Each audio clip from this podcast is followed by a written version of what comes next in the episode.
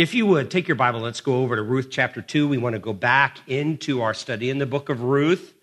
And um, we're finally here. This is our 13th message in the study of the book of Ruth, and it's entitled A Redemptive Providential Encounter. You've probably heard the statement, the night is darkest just before dawn. You ever heard of that? Interesting statement. It was actually first coined by the English theologian and historian Thomas Fuller in 1650. It means everything looks awful just before it gets better. Everything looks awful just before it gets better. Wow. And that's the way I feel in relationship to the book of Ruth. We've been studying for the last 12 messages what has happened in chapter 1 of Ruth and it, we can easily describe that as something that is dark, it's desperate, there's bitterness there, there's anger there, there's significant loss there. Nothing looks good. Nothing looks good. There's a story of a man who was the only survivor of a ship that went down in a storm and he was washed unto a small uninhabited island. And the story is told that he cried out to God to save him every day, day after day, doing everything that he could to stay alive and scan the horizon for passing ships.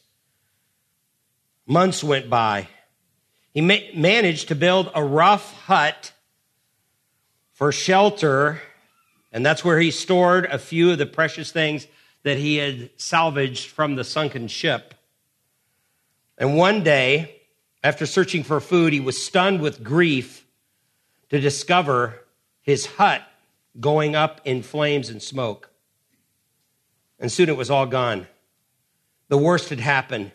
He was devastated by the loss, angry and bitter at the loss of all of his meager survival gear. That night, he slept on the cold beach. Early the next morning, a ship came to his rescue. And to his amazement, when the maroon man asked the captain what had caused the ship to rescue him, the captain said, Well, we saw your smoke signal. Just when everything was at its worst. You may have had circumstances like that in your life. I've counseled numerous people who have shared all the difficulties and heartaches and setbacks and losses and griefs that have occurred in life. And sometimes they will sit there and say, I don't think life can get any darker. I'm at my lowest point. Help. I'm at my lowest point. Have you ever been like that? Have you ever been at, the, at your lowest point in life where you thought it's impossible for anything to get worse? It can't. Can't get worse. What could possibly happen to make things worse? Well, that first chapter of Ruth is like that maroon man. Kind of reminds you of the movie Castaway, right? Was released in 2000 with Tom Hanks. Kind of reminds you of that movie. Ruth chapter 1 is full of death, it's full of despair, it's full of bitterness, it's full of anger. I mean, when you look at Ruth chapter 1 in verse 20, this is Naomi at her lowest point. She said to them, that is to the women there in Bethlehem, do not call me Naomi, which means pleasant or sweet. Call me Mara, bitter, for the Almighty has dealt very bitterly, bitterly with me. I went out full, but the Lord has brought me back empty. Why do you call me Naomi? Since the Lord is witness against me and the Almighty has afflicted me. Why do you even call me Naomi? Why do you call me sweetie anymore? I'm not sweetie. I'm sour now. I'm sour about everything that has occurred in my life. I'm tired of it all. Wow. From Naomi's point of view, the worst has occurred. It's time to just kind of shrivel up and die. But by the time you get to chapter 2, God's rescue plan is at work. Lamentations 3, that David read earlier. For the Lord will not reject forever, for if he causes grief, then he will have compassion according to his abundant loving kindness, for he does not afflict willingly or grieve the sons of men. In chapter 2, we're introduced to the, for the first time in the book to a man by the name of Boaz. He becomes the great grandfather of King David, and he becomes a critical link in the lineage of the Messiah. When you read the book of Ruth, you must always bear in mind that this is much more than a simple romantic story between a man and a woman. It's primarily a redemptive story between man and God. It's vital to help you understand that God is always at work keeping his covenantal promises, and sometimes he does this through seemingly the chance encounters of men. They seem to be chance encounters, but in reality, in God's sovereignty, they're not chance encounters at all. They're actually designed by him.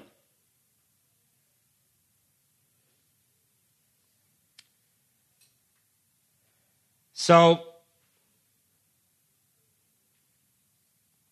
If you take a walk in a forest and enjoy the beauty of the trees and the waves of grass and the wind and the occasional burst of wildflower colors, it's such a wonderful thing.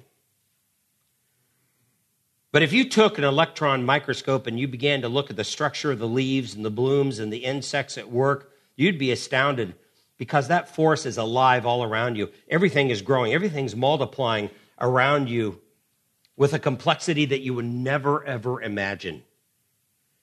Things are changing all around you, and you would not normally even notice it. And that's the way it is with God's providential encounters. They are the common events of life that you scarcely, scarcely take notice of, but behind the scenes, God's providential purposes are at work. He's bringing these events about. They're unfolding before your very eyes, and you don't even notice that God's fingerprints are all over these circumstances. This is the way I believe that God is at work in the early events of Ruth chapter 2 through the normal interpersonal encounters of life. When you read those events themselves, you're not too impressed. But when you inspect them more closely and you observe what is going on, you're astounded. You're amazed about what's happening. Let's look at the first five verses. Follow along as I read. Ruth chapter 2. Now, Naomi had a kinsman and her, of her husband, a man of great wealth of the family of Elimelech, whose name was Boaz.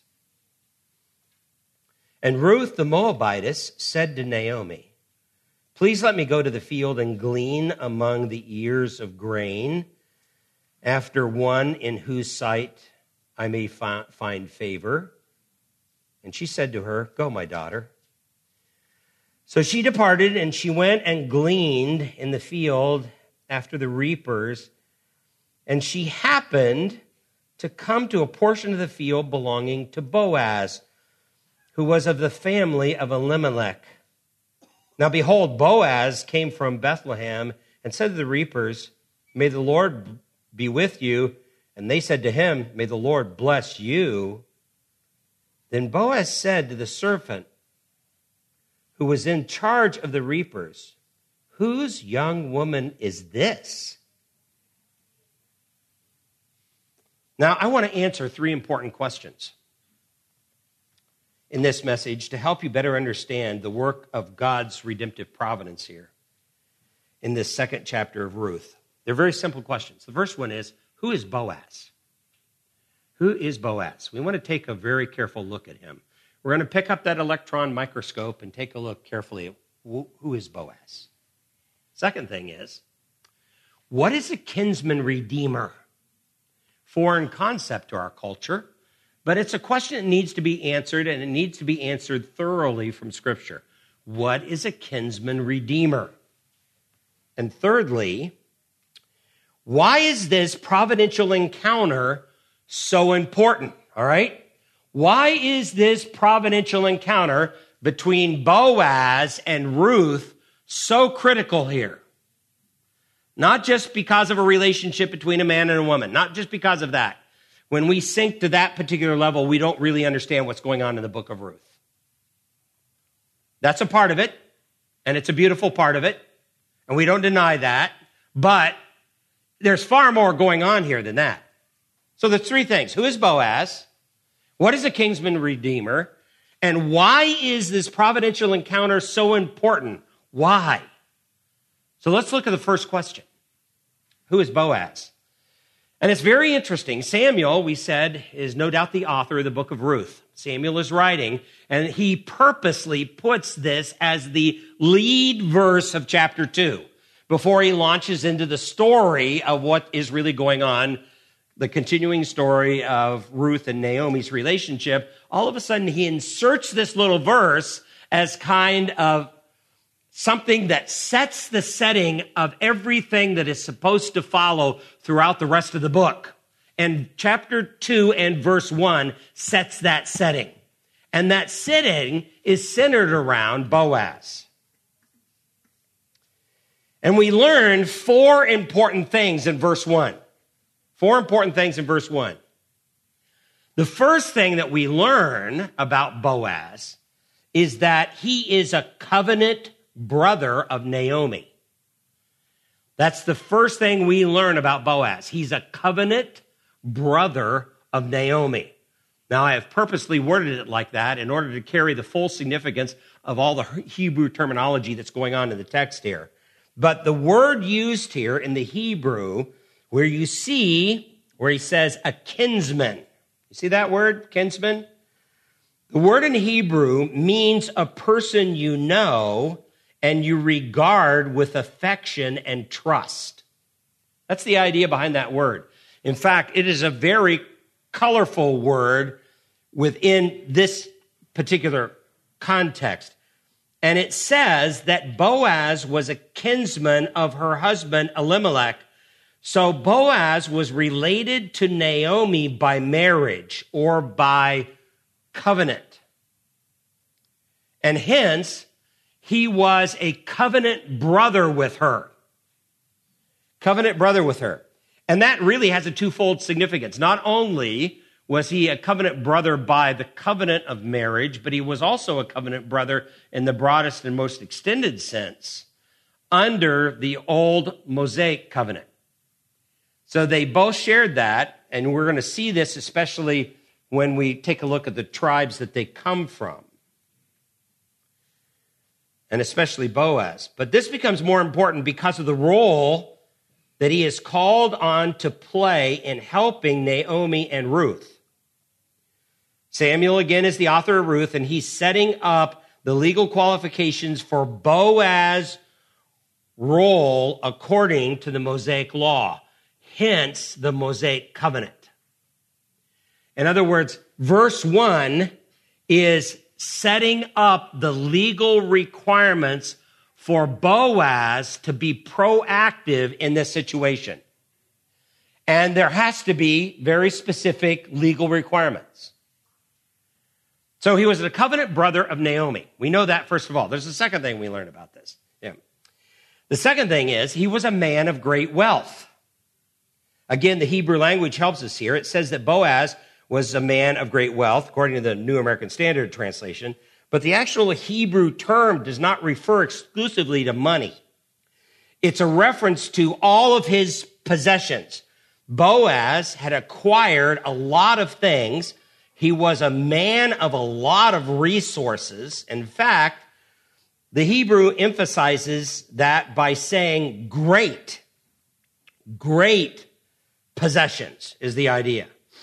He had great resources. And since he was a man of great resources, he had the ability to do things that other men could not do. So that's another critical aspect of who Boaz is. He's a covenant brother of Naomi. He is a man of great resources. There's a third thing we learned in verse 1. And it's not immediately apparent, but it's very definitely implied. He was a part of the tribe of Judah. He was part of the tribe of Judah. It adds here in verse 1 that Boaz was of the family of Elimelech. So that reinforces what we stated earlier by directly tying him to Elimelech's immediate family. And the Hebrew term for family here means a clan of people, um, usually referring to an immediate nuclear family or a very close relative. So Boaz was a very closely related person to Elimelech by blood. It also meant that Boaz was a significant part of the tribe of Judah. Now, this it can be safely surmised that Elimelech was from the tribe of Judah, since his hometown was Bethlehem, within the land given to, by God to the tribe of Judah. And also in the first two verses of chapter one, the fact that Elimelech and his family lived in Judah is emphasized twice. And that's very, very deliberate. The fact that they lived in Judah is emphasized twice. Now, why is that so significant? When you understand that the tribe of Judah was the most powerful of all the 12 tribes of Israel, possibly its earliest history is represented in the story of Judah, which was he was the fourth son of Jacob in Genesis chapter 29, and then again in chapter 38 of Genesis. And in fact, Genesis 49, verses 9 and 10, refers to young Judah as a lion.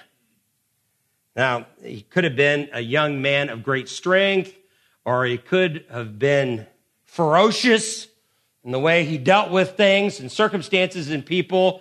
Whatever that means, Judah was referred to as a lion. And already later on in the reigns of David, now, which becomes the great grandson of Boaz, and his son Solomon, it was the predominant tribe. Judah was the predominant tribe. After Solomon's death, Judah with Benjamin formed a separate kingdom known as the Kingdom of Judah, which outlasted all the northern tribes and in generally maintained a much pure religious faith in relationship to Yahweh. So Judah was a more faithful tribe in Israel than all the other 11. That can be established over and over again throughout Old Testament history. So no wonder that in the Apostle John's final apocalypse, remember here in Joint Heirs, we spent over five years going through the book of Revelation. Well, in the Apostle John's final apocalypse, he describes the scene in heaven, and one of the elders around the throne of God admonishes him to stop weeping. And the elder says to John, and one of the elders said to me, Stop weeping. Behold, the lion that is from the tribe of Judah, the root of David, has overcome so as to open the book and its seven seals, which ties the tribe, the lineage of David all together. And all of this is going to happen because of the events of Ruth chapter 2. So now here is the Lord Jesus Christ in Revelation chapter 5 and verse 5 referred to as the lion that is from the tribe of Judah, the root of David. He is the one that's qualified to overcome. So Boaz, like Elimelech, came from one of the elite tribes of Israel, later known for their faithfulness to the Lord. There's a fourth thing that I want you to observe about this first verse. The fourth thing is this he was a man known for his strength of character. All right? He was a man who was known for his strength of character. The name Boaz means quickness or strength. It's an unusual name. But it's interesting that later on in Israel's history, it was the name Boaz that became synonymous with strength and stature. How do we know that? Because later on, his great, great grandson builds the temple in Jerusalem, Solomon's temple. And the pillar, two pillars, were on the front of the temple. And the pillar to the left, as you approached the temple, was named Boaz. Boaz. Whoa. Part of the spiritual qualities of Boaz's character that made him so famous and was well known generations after he passed away was beloved by his Jewish descendants. Yahweh had raised him up at exactly the right time, put him right in the exact position where he needed to be in order to be the influence that he needed to be. He was known for a strength of character. And that's something that carried on four or five generations after him. It's one thing for somebody to be well known in our day and age. Very few people are known one or two generations later. He was known several generations later. And one of the most predominant structures in all of Israel, which was the Solomonic temple, then one of the big pillars was named after him. Who is Boaz? Wow. He was a covenant brother of Naomi. He was a man of great wealth. He was a part of the tribe of Judah. He was a man known for his strength of character. Which brings us to our second question What is a kinsman redeemer? Now, so far in the book of Ruth, the terminology for kinsman redeemer hasn't showed up. It's not in Ruth chapter 2. In fact, it doesn't show up until Ruth chapter 4 and verse 8. So, spoiler alert, okay? As we move through the book of Ruth, we're going to do a spoiler alert here, but we need to talk about it now in order for you to fully understand why the events unfold the way that they do. So we're going to jump over to chapter 4 and verse 8 just for a moment. And you see in verse 8, it says, So the closest relative said to Boaz, closest relative, this is the term, the Hebrew term goel, which means kinsman redeemer, says, Buy it for yourself. And he removed his sandal. What does that mean? Well, apparently there was somebody that was a closer relative who could possibly have been the kinsman redeemer, but he didn't want to do it. He didn't want to take up the responsibility. And I'm going to explain to you why that happened. And it was a custom in those days to show that he is relinquishing his responsibility and turning it over to Boaz. He would take off his shoe and give it to him. It was symbolic in those days, his sandal. We need to do that when we sign papers today. All right, we need to do this. When we make agreements, we need to take off one shoe and give it to the person we're making an agreement with, which basically says to everybody watching, I'm not going to walk away from this. All right, if I do, it's going to hurt. I'm not going to walk away from this. I'm going to take off the sandal and I'm going to give it to you and show you, all right, I'm making an agreement. I'm going to handle this, handle the, hand over this responsibility to you, Boaz. So Boaz now, boom, in chapter four, receives the sandal. Now the question is, does Boaz really want to go forward with this and step in and be the real kinsman redeemer. I know you've read the story and I know you know the end of the story and all of this, but at this particular point, if you're reading the story for the first time and coming to this point and you don't know the end of the story, you're wondering if you're a Jewish person, oh, I wonder what Boaz is going to do. He's got a big choice here to make. So, what is a kinsman redeemer? Well, let's answer this question looking at two things the role of the kinsman redeemer and the responsibilities of the kinsman redeemer. All right? The role of the kinsman redeemer and the responsibilities. Listen to how one scholar of ancient Israel's customs and practices and what he says about the kinsman redeemer. Quoting him, the relative who restores or preserves the full community of rights of a disadvantaged family members. That's a kinsman redeemer. Later on, he says the concept arises from God's covenant relationship with Israel and points to the redemption of humanity in Jesus Christ. Now, he's giving us a broader significance to it, but a kinsman redeemer in Old Testament Israel was God's way of using family members to look out for the welfare of family members who had experienced significant loss. The role of close relatives to reach out for and care and bring into their immediate family those who were needy and helpless became a very important safety net in the structure of Israel and their interpersonal relationships. Now, there, when we're talking about the role of the kinsman redeemer, there are three qualifications that define the role of a man to be a kinsman redeemer.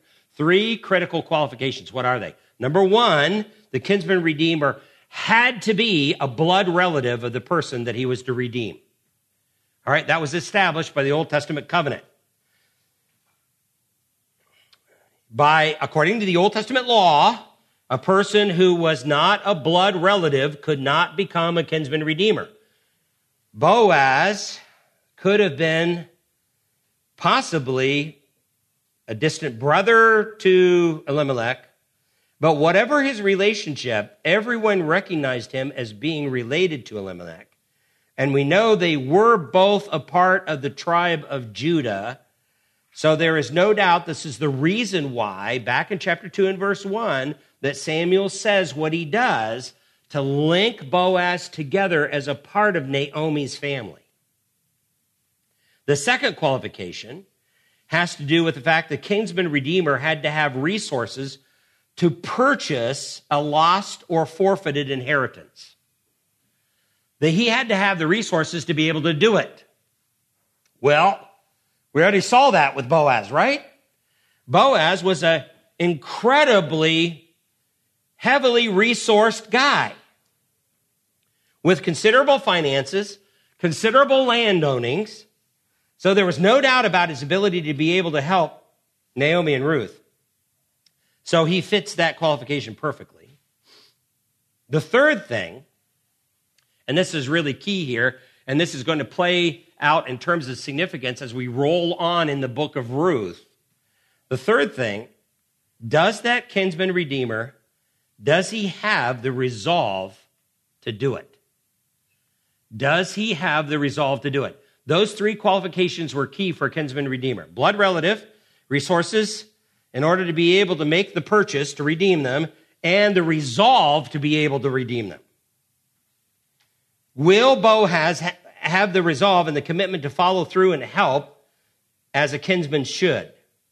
And we're going to explore more of that as we move on in the book of Ruth, but it's safe to say now he does. In doing so, he takes a significant risk because there are so many things that could go wrong here.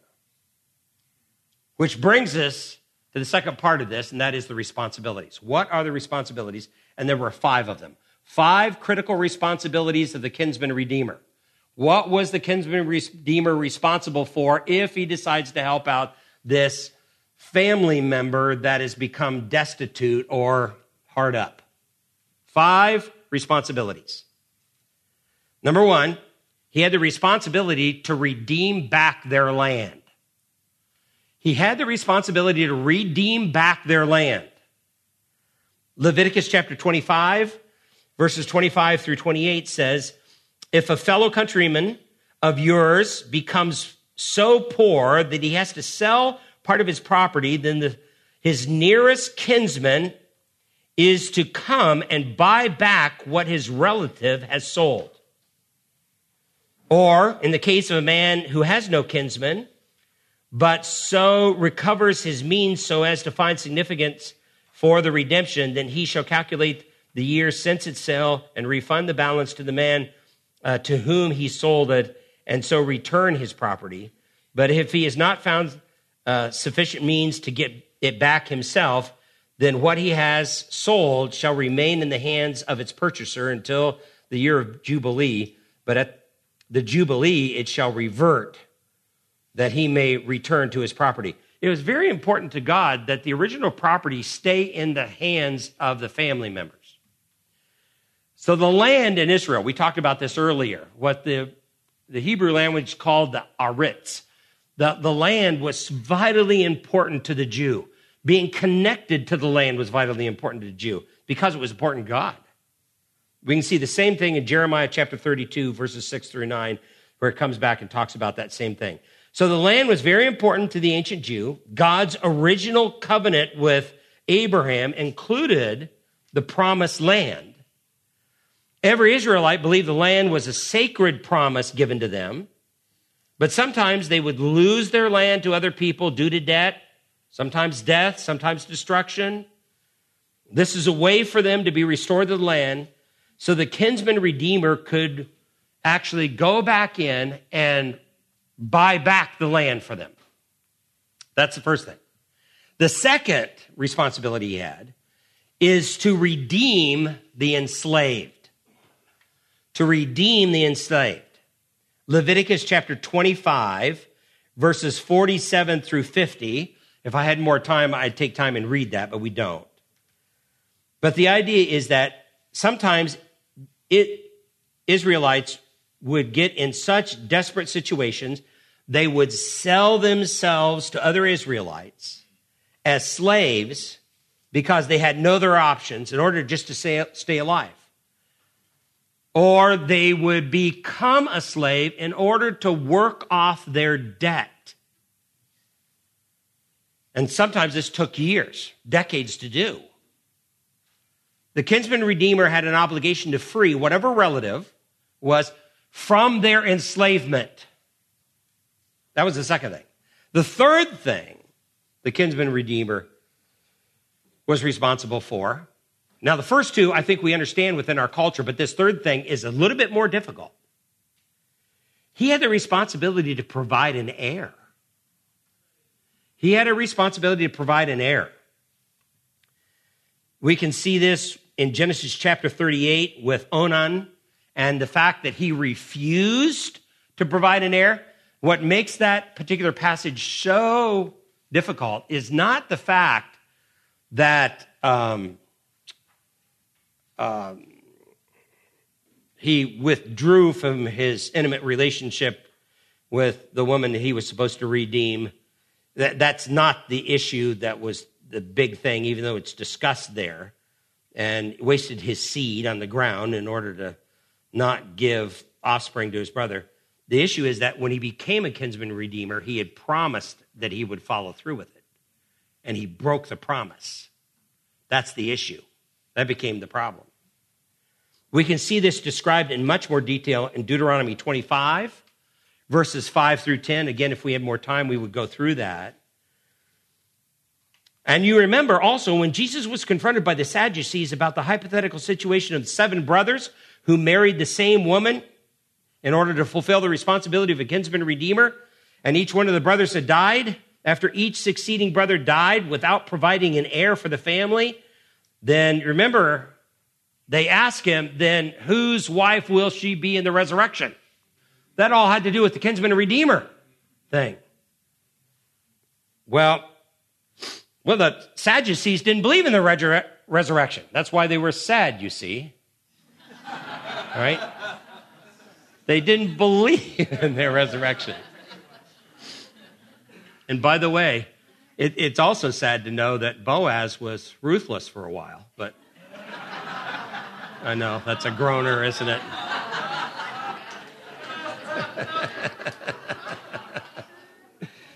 All right, I'll stop. I'll stop right there, okay? So the Sadducees didn't believe in the resurrection. They believed that they could use the kinsman redeemer obligations to demonstrate how impossible a future resurrection was. But Jesus answered them in Matthew 22, verses 29 through 33. And he says to them, You're mistaken, uh, not understanding the scripture nor the power of God. For in the resurrection, they neither marry nor are given in marriage, but are like angels in heaven. But regarding the resurrection of the dead, have you not read what was spoken to you by God? I am the God of Abraham, I am the God of Isaac, and the God of Jacob. He is not the God of the dead, but of the living. And then it says, when the crowds heard this, they were astonished at his teaching. So remember, God had promised Abraham to have descendants that would rival the number of stars in the sky. So to the Israelites, having an heir to pass on the family was vitally important.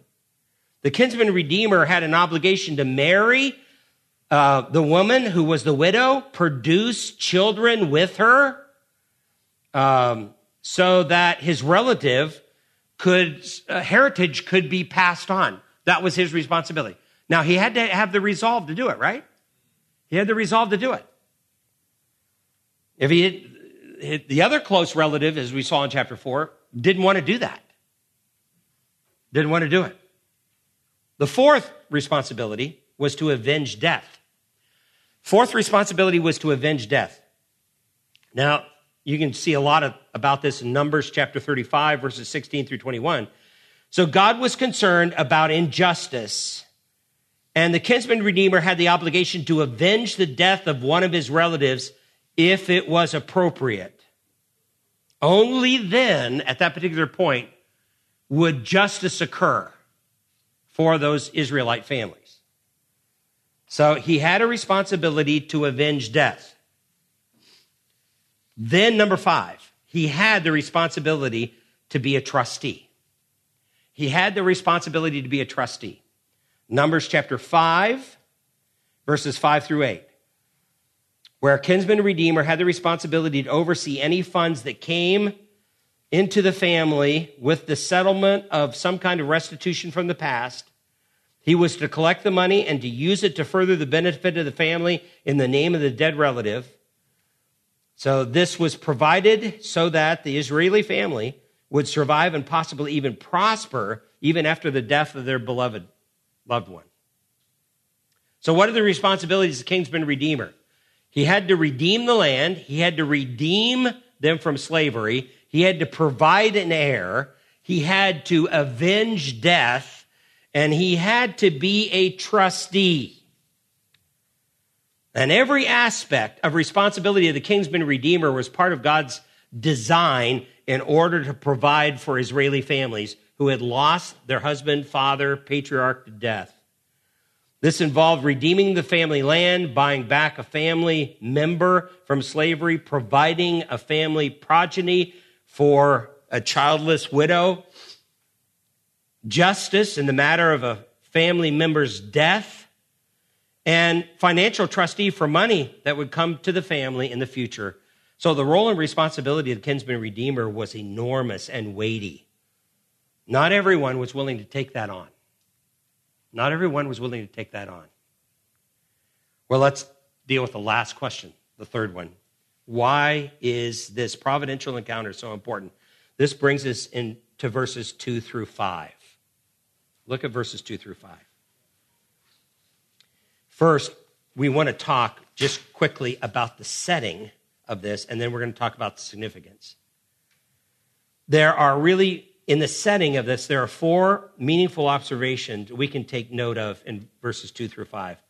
Verse two, I want you to note this that the Mosaic law provided the legal right for the needy, that is, especially widows, orphans, strangers, to glean grain from the first cuttings of the field after harvest. This is what Ruth wants to do. In other words, what's so amazing about this is listen, Ruth is a Moabitess. She wasn't brought up under the Mosaic law. She was brought up under pagan learning. And yet, somehow she had educated herself in the details of the law. And the details of the law said she could participate in gleanings. She knew that. Leviticus chapter 23 and verse 22 when you reap the harvest of your land, moreover, you shall not reap to the very corners of your field, nor gather gleanings of your harvest. You are to leave them for the needy and the alien. I am the Lord. So Deuteronomy chapter 24, verses 19 to 21 says the same thing. So she understood this. That's the reason why she decided that she wanted to ask Naomi if she could go out and glean from the fields. Number two, the providence of God is seen in Ruth's, this is in verse 3 now.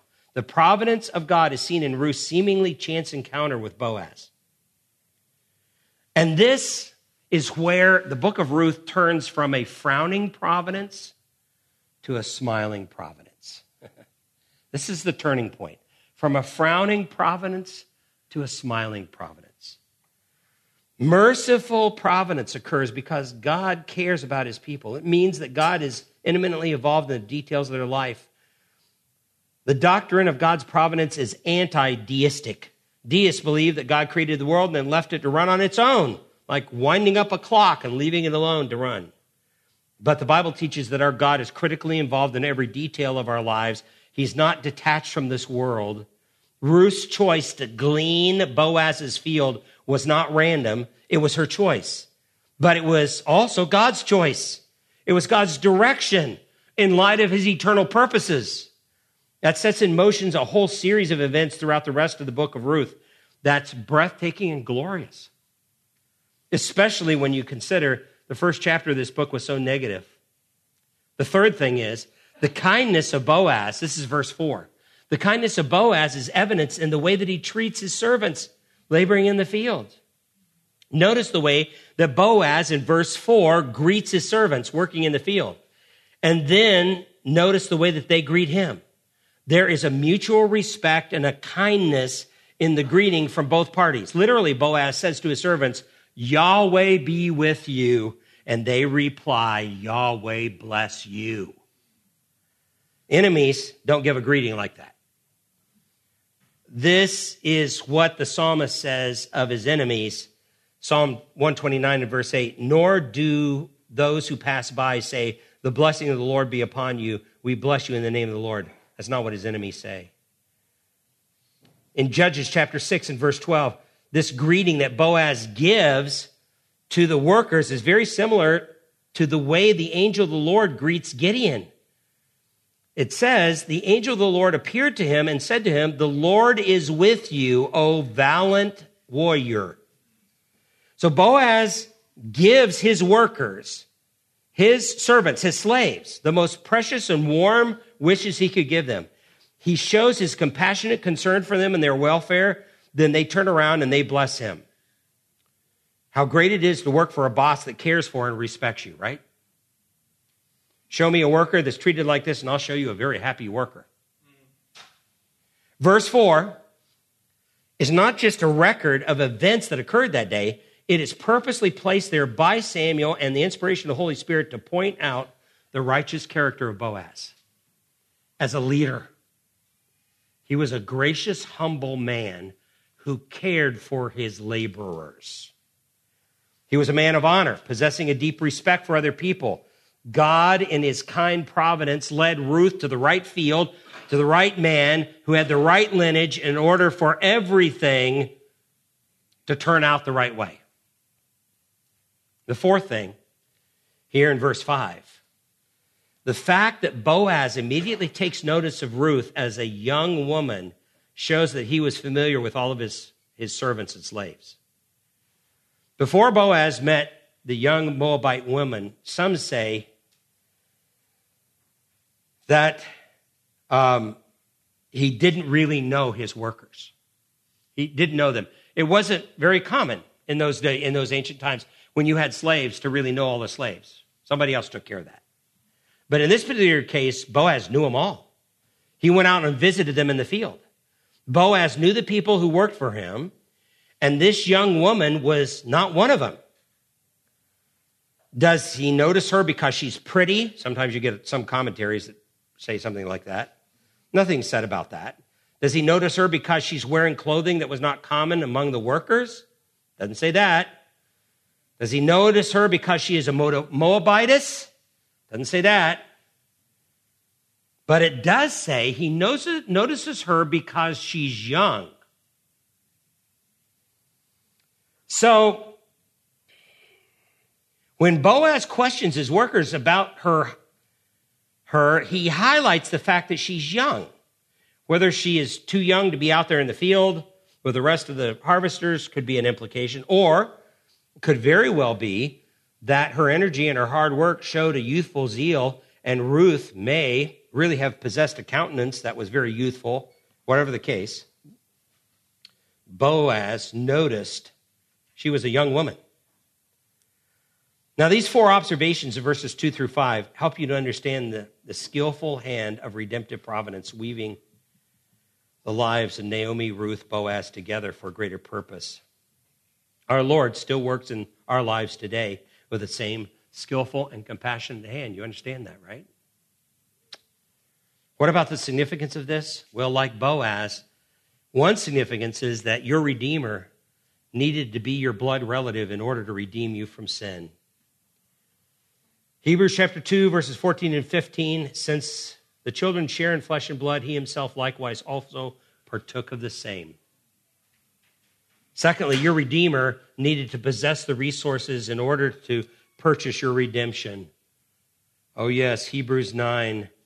For if the blood of bulls and goats and the ashes of heifers sprinkling those who had been defiled sanctify for the cleansing of the flesh, how much more will the blood of Christ, who through the eternal Spirit offer himself without blemish to God, cleanse our conscience from dead works to serve the living God? He has all the resources to be able to do it. And thirdly, I think the significance of this is that your Redeemer needed to have the resolve in order to follow through. Hebrews 10, verses 8 and 9 says that. says, Sacrifices and offerings and whole burnt offerings and sacrifices for sin you have not desired, nor have you taken pleasure in them, which are offered according to the law. Then he says, Behold, I have come to do your will. Speaking of Christ the Messiah, he takes away the first in order to establish the second. So let's review real quickly. Who is Boaz? Three questions. Who is Boaz? Boaz was a blood relative of Elimelech who had been blessed with many possessions, probably his brother and part of the immediate family of Elimelech.